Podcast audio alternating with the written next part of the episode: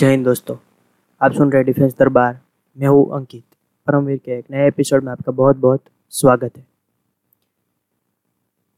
थोड़े दिन पहले आपने एक खबर सुनी होगी कि कश्मीर से 370 और 35 ए हटा दिया गया है ताकि कश्मीर भारत का अभिन्न अंग बन गया और उनको केंद्र शासित प्रदेश घोषित कर दिया गया है लेकिन आपने कभी सुना है क्या आप जानते हैं कि एक समय ऐसा आया था भारत की आज़ादी के बाद कि कश्मीर भारत के हाथ से जाते जाते बच गया था, सिर्फ़ पचास यार्ड्स की दूरी पर। अगर वहाँ पर एक मेजर और उनकी बाईस सैनिकों की टुकड़ी नहीं होती, उन मेजर का नाम है मेजर सोमनाथ शर्मा, जिन्होंने कश्मीर, भारत के हाथ से जाते जाते बचाया था और उनका लास्ट कॉल था, मैं लास्ट गोली और लास्ट सिपाही तक लड़ता रहूँगा और वो लड़ते रहे थे और कश्मीर बच गया था। तो आज के एपिसोड में हम जानने वाले हैं मेजर सोमनाथ शर्मा के बारे में। 15 अगस्त 1947 में भारत और पाकिस्तान आज़ाद हो गए और दोनों अलग अलग देश बन गए। अभी आज़ादी के सिर्फ़ दो महीने भी नहीं हुए थे। कश्मीर ने एक नया दाव खेल दिया। अभी तो सारे लोग जो कश्मीर से या हिंदुस्तान से, पाकिस्तान और पाकिस्तान से हिंदुस्तान आए भी नहीं थे। पाकिस्तान में हिंदुओं की कई लाशें अंतिम संस्कार के बिना पड़ी रही थी। और पाकिस्तान से ट्रेनें भर भर कर आई लोगों की। गोदियों की आवाज़ लोगों के दिमाग से अभी तो चली ही नहीं गई थी, ताकि उन्होंने एक नया दाव खेल दिया। उन्होंने अपने सैनिकों के साथ, सैनिकों को आदेश दिए कि आप कश्मीर कब्जा करके आओ। और उनके सपोर्ट वहाँ के पॉलिटिशियन के सपोर्ट की वजह से सैनिक इंडियन बॉर्डर्स में घुसने के लिए सक्षम बन गए, क्योंकि अभी दोनों देशों ने अपनी पूरी बॉर्डर्स सील नहीं करी थी। पाकिस्तानी घुसनखोरों ने कश्मीर पर हमला कर दिया। वक्त था मध्य रात्रि यानी कि 12 बजे का 22 अक्टूबर 1947 का। घुसनखोरों ने मुजफ्फराबाद को जला दिया। और उस, उसी आग के साथ वो खबर पूरे भारत में फैल गई और ये खबर जवाहरलाल नेहरू तक भी पहुँच गई। अगर कोई और प्रधानमंत्री होता तो उनका दिमाग खराब हो गया होता और तात्कालिक आदेश हमला के दे दिए गए होते। लेकिन अपने पंडित जी, विजनरी प्रधानमंत्री वहाँ पर शांत रहे। और उल्टा कश्मीर के राजा हरी सिंह को पत्र लिखकर उनको संदेशा देकर बताया कि आपको कुछ नहीं करना है। जैसा चल रहा है, वैसे चलने दीजिए, आप हमला का प्रतिकार मत कीजिए। ऐसे में पाकिस्तानी घुसनखोर थे, उन्होंने, उनकी हिम्मत बढ़ गई।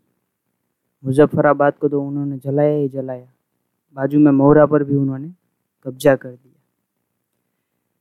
कश्मीर और मुजफ्फराबाद से सिर्फ़ पचास माइल की दूरी पर एक बहुत बड़ा पावर स्टेशन था, जो श्रीनगर को पावर सप्लाई करता था, यानी कि कश्मीर की कैपिटल को। उन्होंने उस पावर स्टेशन पर कब्जा कर लिया और वहाँ से सारी बिजली की जो लाइनें थी वो काट दी। और श्रीनगर पूरा अंधकारमयी हो गया। तभी वीपी मेनन सरदार पटेल ने अपने विश्वसनीय सचिव वीपी मेनन को कश्मीर भेज दिया और हरी सिंह हरी सिंह से भारत में मिलने का सम्मति पत्रक मंगवा लिया। सम्मति पत्रक पर साइन भी हो गए और अब कश्मीर की बचाव की ज़िम्मेदारी हिंदुस्तान के सर पर आ गई। तभी प्रधानमंत्री और लॉर्ड माउंट बेटन ने दिल्ली में एक बैठक की उनमें Mountbatten, general Sam Manekshaw आदि आदि लोग थे। बात यहाँ पर कश्मीर की करने की जगह, जो हमला हुआ था उसकी करने की जगह, प्रधानमंत्री ने बात शुरू की, यूएन की, रशिया की, अफ्रीका की आदि आदि वो तो ठंडे बैठे थे, लेकिन तब के गृह मंत्री यानी कि सरदार वल्लभ भाई पटेल का दिमाग खराब हो गया। और वो ज़ोर से चिल्लाते हुए बोले कि बाकी बात ये छोड़िए साहब अब ये बताइए आपको कश्मीर चाहिए कि नहीं? नेहरू जी ने बताया, क्यों नहीं चाहिए? चाहिए ही। सरदार पटेल ने बोला, साहब, दूसरी बातें छोड़िए और आदेश देना शुरू कीजिए। उस वक्त श्रीनगर का जो एयरपोर्ट था, उसकी ज़िम्मेदारी संभाल रहे थे मेजर सोमनाथ शर्मा। थोड़े दिन पहले वो दिल्ली आए थे, क्योंकि हॉकी खेलते खेलते उनका हाथ टूट गया था। और डॉक्टर ने उनको बोला था कि मेजर अगर आपको जल्दी से अच्छा होना है, जल्दी से ठीक होना है तो इस हाथ से चमची भी मत पकड़िए। उनके दाएँ हाथ में चोट लगी थी और उनको हाथ में प्लास्टर भी था। और ये हमला हो गया। और उनको कोई आदेश नहीं दिया गया लड़ने का। तब श्रीनगर में कमांडर थे लेफ्टिनेंट लेफ्टिनेंट कर्नल सैन। उन्होंने कोई लड़ने का आदेश नहीं दिया तो मेजर सोमनाथ शर्मा उनके पास चले गए कि साहब मुझे लड़ने के लिए जाना है, मैं अपनी टुकड़ी को किसी और के हाथ में नहीं दे सकता। तब सैन ने बोला कि मेजर आपका हाथ टूटा हुआ है डॉक्टर ने आपको चमची, यानी कि चम्मच भी पकड़ने से मना किया है। अब लड़ने के लायक नहीं है तो गन कैसे पकड़ेंगे? तब मेजर साहब ने बोला डॉक्टर ने चम्मच पकड़ने से मना किया मैं खाना ही नहीं खाऊँगा, बस। लेकिन आप मेरे को लड़ने के लिए भेज दीजिए। तब कमांडर ने बोला, ठीक है मेजर, आप जाइए अपनी टुकड़ी के साथ, अपनी टीम के साथ और श्रीनगर का जो एयरबेस है एयरपोर्ट है उसकी रक्षा की ज़िम्मेदारी ले लीजिए। लेकिन मेजर सोमनाथ शर्मा ने साम, सामने से बोला साहब मैं तो आर पार की जंग खेलना चाहता हूँ। एयरपोर्ट की रक्षा करना है तो किसी वॉचमैन का काम लग रहा है। मेरे को जंग में भेज दीजिए साहब। तब कमांडर ने बोला मेजर काश्मीरी घुसनखोर है ना वो श्रीनगर का जो एयरबेस है उसको ही कब्जा करना चाहते हैं। अगर उन्होंने वहाँ पर कब्जा कर लिया तो वहाँ पर ऐसा युद्ध होगा कि जैसा कुरुक्षेत्र में भी नहीं हुआ था। मैंने आपके हाथ में श्रीनगर का एयरबेस नहीं, पूरा का पूरा कश्मीर दे दिया है। अगर एयरबेस गया तो भारत के हाथ में कश्मीर हमेशा के लिए चला जाएगा। फिर मेजर सोमनाथ शर्मा एग्री हो गए और अपनी टुकड़ी लेकर लड़ने के लिए चल दिए। इस तरफ़ से सरदार वल्लभ पटेल, सरदार वल्लभ भाई पटेल ने भी पुण्यपूर्वक सारा काम शुरू कर दिया था। तारीख हुई थी तीन नवंबर 1947 घुसनखोर थे, वो एयरबेस से नज़दीक का जो गाँव पड़ता है, सबसे नज़दीक का, बड़गांव, वहाँ पर पहुँच चुके थे। समय हुआ था दोपहर के ढाई बजे। और वहाँ पर बड़गांव में इंडियन आर्मी की और घुसनखोरों की लड़ाई शुरू हो चुकी थी। जैसे पॉपकॉर्न फूटते हैं, वैसे गोलियाँ चल रही थी। जैसे इंसान चिल्लाते हैं, वैसे बॉम्ब धड़ाके तोप गोले गिल रहे थे। यहाँ पर सिर्फ़ मेजर सोमनाथ सोमनाथ शर्मा के साथ 22 लोगों की टीम और सामने पाकिस्तानी 700 घुसनखोर लोग थे। सिर्फ़ 50 यार्ड की दूरी थी। लड़ते लड़ते वो आगे बढ़ रहे थे धीरे धीरे उन्होंने आगे बढ़ना शुरू कर दिया था। लेकिन जो श्रीनगर का एयरबेस है और घुसनखोरों के बीच सिर्फ़ पचास यार्ड की दूरी बाकी थी। अगर वो पचास यार्ड की दूरी पार कर गए तो काश्मीर हमेशा के लिए चला जाता। लेकिन सामने भी बाईस महारथी खड़े थे।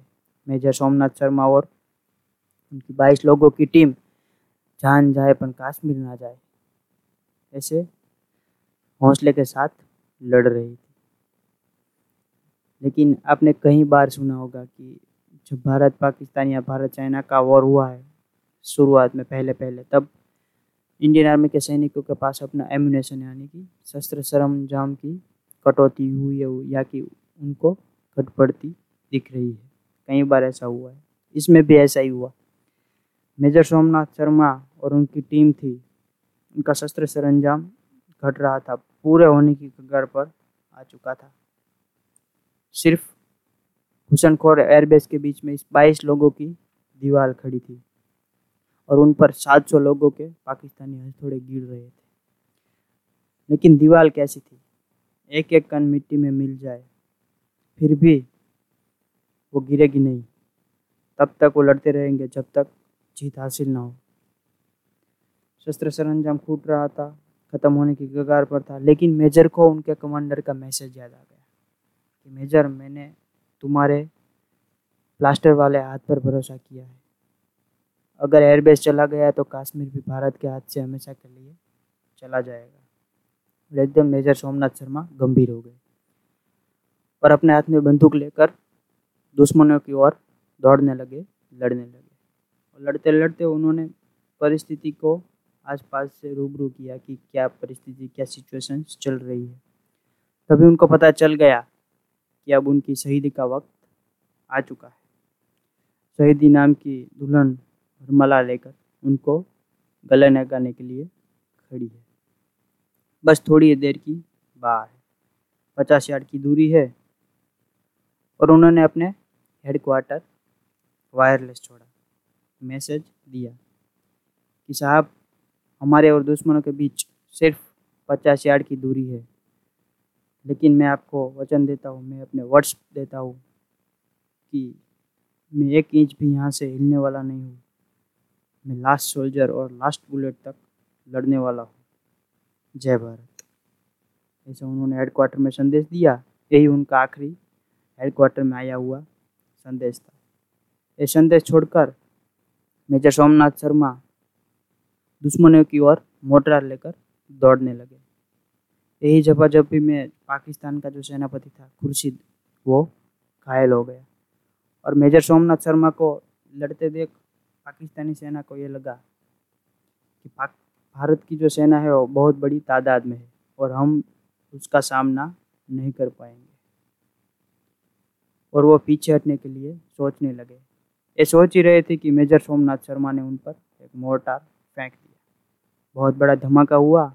उस धमाका का बहुत बड़ा आवाज़ हुई पूरी कश्मीर वैली में और अचानक से सब कुछ शांत हो गया। कश्मीर वैली भी शांत हो गई और सोमनाथ शर्मा भी उसी के साथ शहीद हो गए। और इस तरफ़ बाईस के बाईस हमारे लोग जवान और साथ मेजर सोमनाथ शर्मा भी शहीद हो चुके थे। उसी साथ जो सरदार पटेल ने पीछे से बैकअप फोर्स भेजी थी, वो बड़गाम पहुँच गई। लेकिन वहाँ पर तो ना कोई सुना रही थी गोलियाँ, ना कोई बम गोले, ना मेजर सोमनाथ शर्मा थे, ना कोई आर्मी का जवान की कोई आवाज़ थी।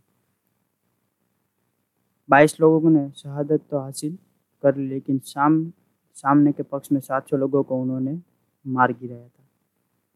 ये आज़ाद भारत का प्रथम पाकिस्तान के साथ युद्ध था। और ऐसे मेजर सोमनाथ का। सोमनाथ शर्मा का ये भारत के लिए पहला बलिदान था मतलब आज़ाद भारत का ये पहला बलिदान था। अगर उस दिन मेजर सोमनाथ शर्मा की बहादुरी ने रंग नहीं रखा होता तो आज हम थर्टी फाइव और तीन सौ सत्तर हटा, हटाने की समय में उनकी सिचुएशंस में नहीं होते, क्योंकि हमारे पास काश्मीर नहीं होता। हम कहाँ से कुछ हटाते? और मेजर सोमनाथ शर्मा ने अपने लास्ट संदेश के मुताबिक वो लास्ट सोल्जर और लास्ट बुलेट तक लड़े थे। और यही अजोड़ बलिदान के लिए उनको 26 जनवरी उन्नीस सौ बावन को भारत ने शुरू किया हुआ अपने सैनिकों के लिए सर्वोच्च बलिदान पुरस्कार, परमवीर चक्र से उन्हें नवाजा। मरणोपरांत उनके पिताजी ने मेजर सोमनाथ शर्मा की तरफ़ से परमवीर चक्र को लिया। उस वक्त उनके आँखों में आँसू नहीं थे। उनकी छाती गदगद फूल रही थी, उनके बेटे के बलिदान से। उनका ये संदेश till the last bullet and till the last soldier ये भारतीय सेना में सिपाहियों के लिए अब मुद्रा लेख बन चुका है। और मेजर सोमनाथ शर्मा को परमवीर चक्र मिला, जो जिन्होंने परमवीर चक्र की डिज़ाइन की थी सावित्री बाई वो मेजर सोमनाथ मेजर सोमनाथ शर्मा, उनकी दिक्री के दियर थे। करवाले ने ही परमवीर चक्र डिज़ाइन किया और पहला परमवीर चक्र घर में ही आया। ऐसे थे मेजर सोमनाथ शर्मा, जिन्होंने कश्मीर भारत के लिए बचाया था। कुछ माहिती अब मेजर सोमनाथ शर्मा के बारे में। मेजर सोमनाथ शर्मा का जन्म जन्म 31 जनवरी 1923 यानी कि 1923 में हिमाचल प्रदेश के कांगड़ा ज़िले के ढाक गाँव में हुआ था। उनका परिवार सब आर्मी में, सैन्य सैन्य में जुड़े हुए थे। उनके पिताजी, उनके दोनों भाई, उनकी बहन सब आर्मी में थे। उनका, उन्हें आर्मी में जाने के लिए मोटिवेशन उनके मामा जी से मिला था। वो नाइन, नाइनटीन, नौ, उन्नीस हैदराबाद इन्फेंट्री रेजिमेंट में थे। तभी जापानियों से लड़ते लड़ते एक पुल बचाने के लिए उन्होंने शहादत हासिल की थी। उनकी शहादत की वजह से ही भारत के कई सैनिक पुल को पार कर पाए थे और युद्ध में हिस्सा ले पाए थे। मेजर सोमनाथ शर्मा ने बचपन से ही अपने नाना जी से गीता सुनी थी और उन्होंने जो, कृष्ण ने जो गीता में अर्जुन को संदेश दिया है, वही उन्होंने अपने जीवन में भी ले लिया था। मेजर सोमनाथ शर्मा जब दस साल के थे तब उन्होंने Dehradun prince of Wales royal military college में एडमिशन लिया। उसके बाद रॉयल इंडियन मिलिट्री एकेडमी में चले गए और वहाँ से एजुकेशन ख़त्म होते ही उनको आठ उन्नीस हैदराबाद इन्फेंट्री रेजिमेंट में कमीशन कर दिया जाता है। बाद में 22 फरवरी 1942 को उन्होंने भारतीय लश्कर की फोर्थ कुमाऊं रेजिमेंट की डी कंपनी की कमान संभाली। और आज़ाद भारत के पहले युद्ध में तीन नवंबर उन्नीस सौ सैंतालीस को उन्होंने शहीदी हासिल की। तो डिफेंस दरबार इन परमवीरों को सैल्यूट करता है। मैं मिलता हूँ आपसे एक नए एपिसोड में। जय हिंद। वंदे मातरम।